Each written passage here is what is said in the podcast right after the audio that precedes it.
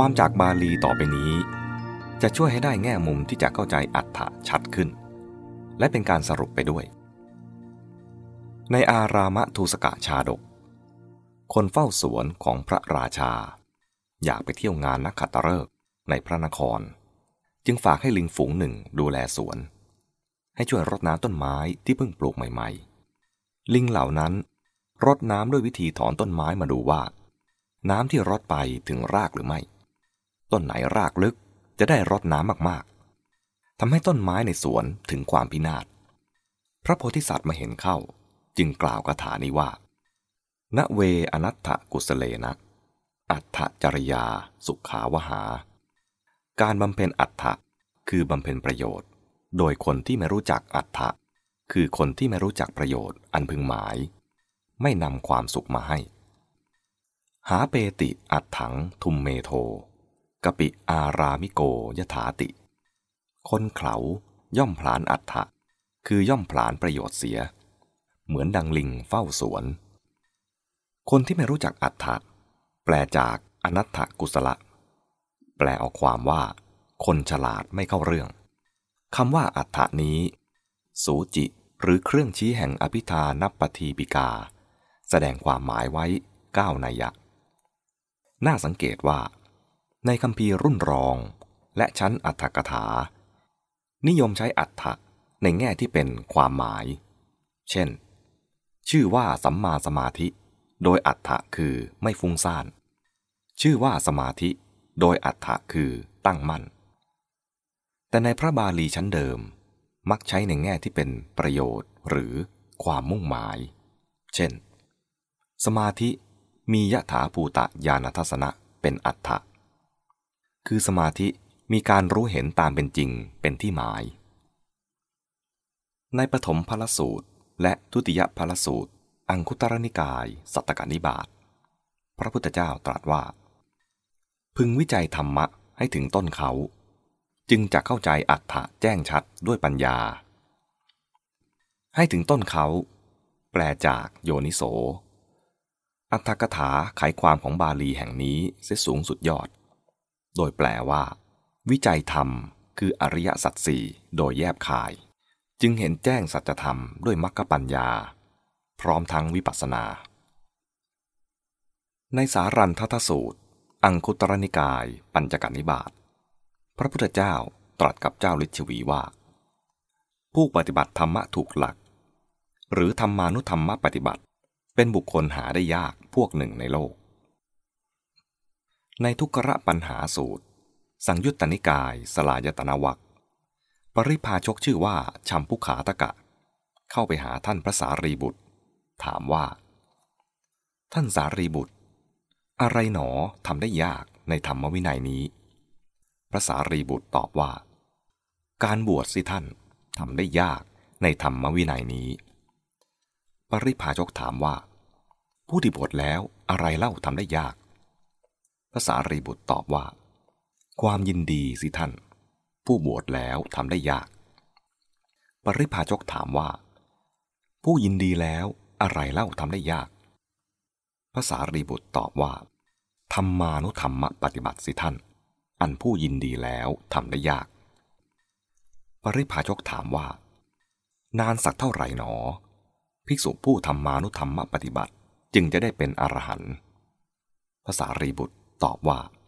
ไม่นานเลยท่าน ในทางธรรม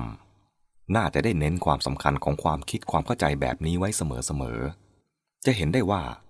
แม้แต่ความเป็นกลางของทางสายกลาง หรือ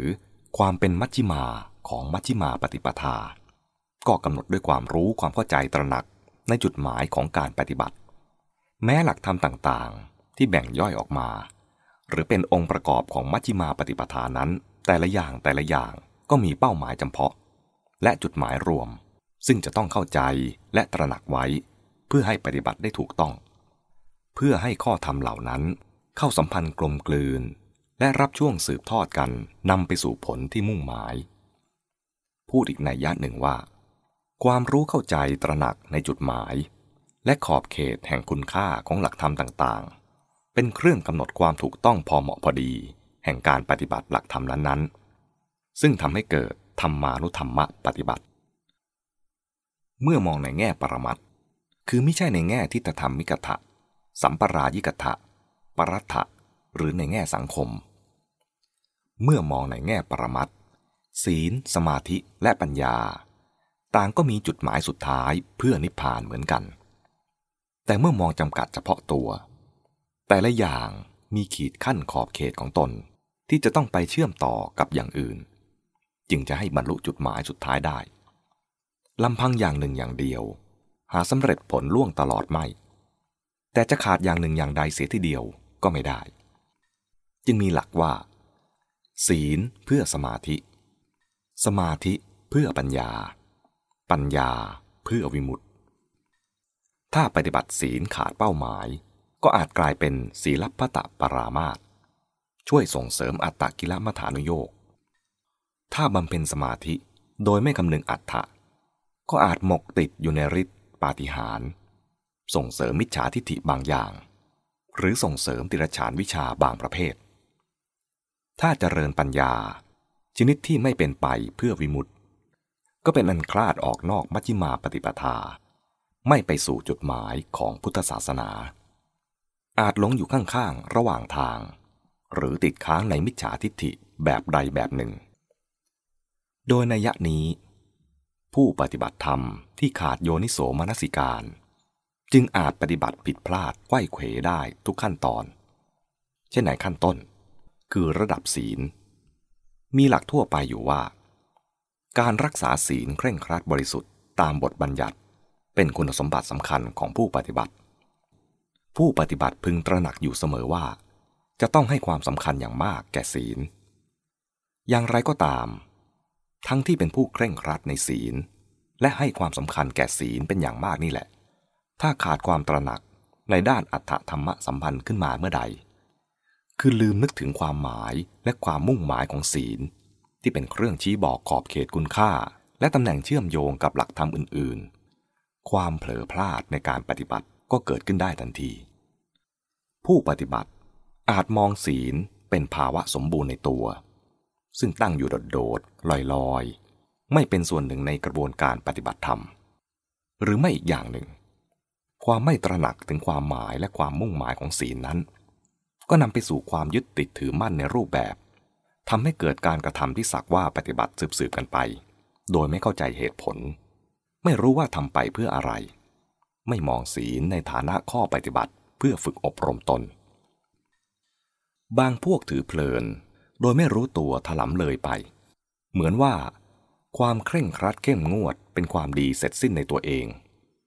เมื่อทำได้อย่างนั้นอย่างนั้นแล้วก็จะดีเองจะสำเร็จเอง หรือจะสำเร็จได้เพียงด้วยการเคร่งครัดเข้มงวดในเรื่องศีลวัตกลายเป็นให้ศีลวัตเป็นที่จบสิ้น ไม่ใช่ศีลมีเพื่อจุดหมาย หรือรู้สึกเหมือนว่า เพียงศีลก็พอให้บรรลุจุดหมาย บ้างก็ถือเพลินต่อไปอีกว่า ยิ่งเคร่งครัดเข้มงวดเท่าใดก็ยิ่งดี พอถึงขั้นนี้ก็เป็นอันขาดจากความตระหนักในความมุ่งหมายของศีลโดยสิ้นเชิง ผู้ปฏิบัติจะพยายามปรุงแต่งข้อปฏิบัติที่เคร่งครัดเข้มงวดขึ้นมาให้ถือยิ่งยิ่งขึ้นไป ฝ่ายผู้มองการปฏิบัติที่ขาดโยนิโสมนสิการในด้านนี้ก็เช่นกัน เมื่อเห็นการปฏิบัติเคร่งครัดเข้มงวดทำยากเกินปกติมากเท่าใด ก็ยิ่งโน้มเอียงที่จะเลื่อมใสยยิ่งขึ้นเท่านั้น ภาวะเช่นนี้เป็นเหตุปัจจัยอย่างหนึ่ง ที่นำไปสู่การปฏิบัติเข้มงวด บีบรัดตนเองผิดวิสัย ที่พระพุทธเจ้าตรัสเรียกว่า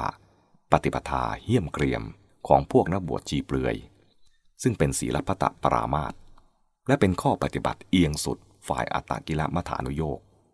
เช่น ถือกินแต่ผักดอง ถือกินหญ้า ถือกินแต่ผลไม้หล่น ถือนุ่งห่มผ้าบางสุกุล ถือห่มผ้าคากรอง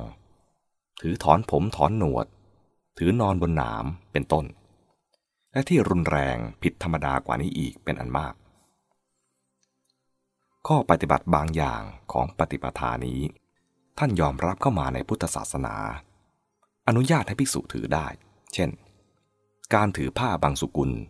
คือผ้าที่เข้าทิ้งแล้ว แต่โดยเหตุผลที่เข้ากับลักษณะเป็นอยู่ง่าย หาง่าย ไม่มีโทษ และก่อนจะใช้ต้องซัก ต้ม เย็บย้อมให้เรียบร้อย ได้กำหนดตามระเบียบ และให้ถือเป็นข้อปฏิบัติพิเศษตามสมัครใจ ไม่บังคับ ส่วนผู้ถือศีลโดยเข้าใจความมุ่งหมาย ก็ย่อมมองความเคร่งครัดมีระเบียบเป็นเบื้องแรกเหมือนกัน แต่จะคำนึงหรือถามให้เข้าใจว่า ข้อนี้ข้อนี้เพื่ออะไร สัมพันธ์กับส่วนอื่นในกระบวนการปฏิบัติอย่างไร รู้จักแยก เช่นว่า นี้เป็นศีล คือเป็นระเบียบกลาง นี้เป็นวัด เป็นพรตคือเป็นข้อปฏิบัติเสริม ท่านผู้นี้ควรถือข้อปฏิบัติเข้มงวดมากข้อนี้ด้วยเหตุผลดังนี้ดังนี้ ท่านผู้นี้ไม่ควรถือข้อนี้ด้วยเหตุผลดังนี้ ข้อปฏิบัติอย่างนี้ให้ถือบังคับเสมอกัน เพราะเหตุหรือเพื่อผลดังนี้ ข้อปฏิบัติอย่างนี้ให้สมัครใจเลือกได้ เพราะเหตุหรือผลเกี่ยวด้วยความแตกต่างระหว่างบุคคลดังนี้ดังนี้ ผู้นี้ปฏิบัติเคร่งเข้มงวด และได้บรรลุผลสำเร็จด้วยดี ท่านผู้นี้ปฏิบัติเคร่งเข้มงวด แต่ไม่สำเร็จผลดี นี่เพราะอะไร ผู้นี้เคร่งครัดน้อย ไม่ค่อยเข้มงวด เหตุใดจึงก้าวหน้าในการปฏิบัติดีกว่าผู้โน้นที่เคร่งครัดเข้มงวด ดังนี้เป็นต้น ในทางปฏิบัติ วิธีคิดแบบนี้อาจจะลดความสำคัญลงบ้าง ในกรณีที่มีกัลยาณมิตรคอยเป็นพี่เลี้ยงอยู่ใกล้ชิด ก็ดำเนินปฏิปทาด้วยศรัทธา โดยไว้วางใจต่อปัญญาของกัลยาณมิตรนั้น ก็หวังว่าค่อยๆทำค่อยๆรู้ไป ถ้ากัลยาณมิตรมีปัญญามีคุณภาพดีจริง ก็จะชี้แจง หรือชี้ช่องให้เขารู้เข้าใจอัตถะรู้เข้าใจธรรมะไปตามลำดับ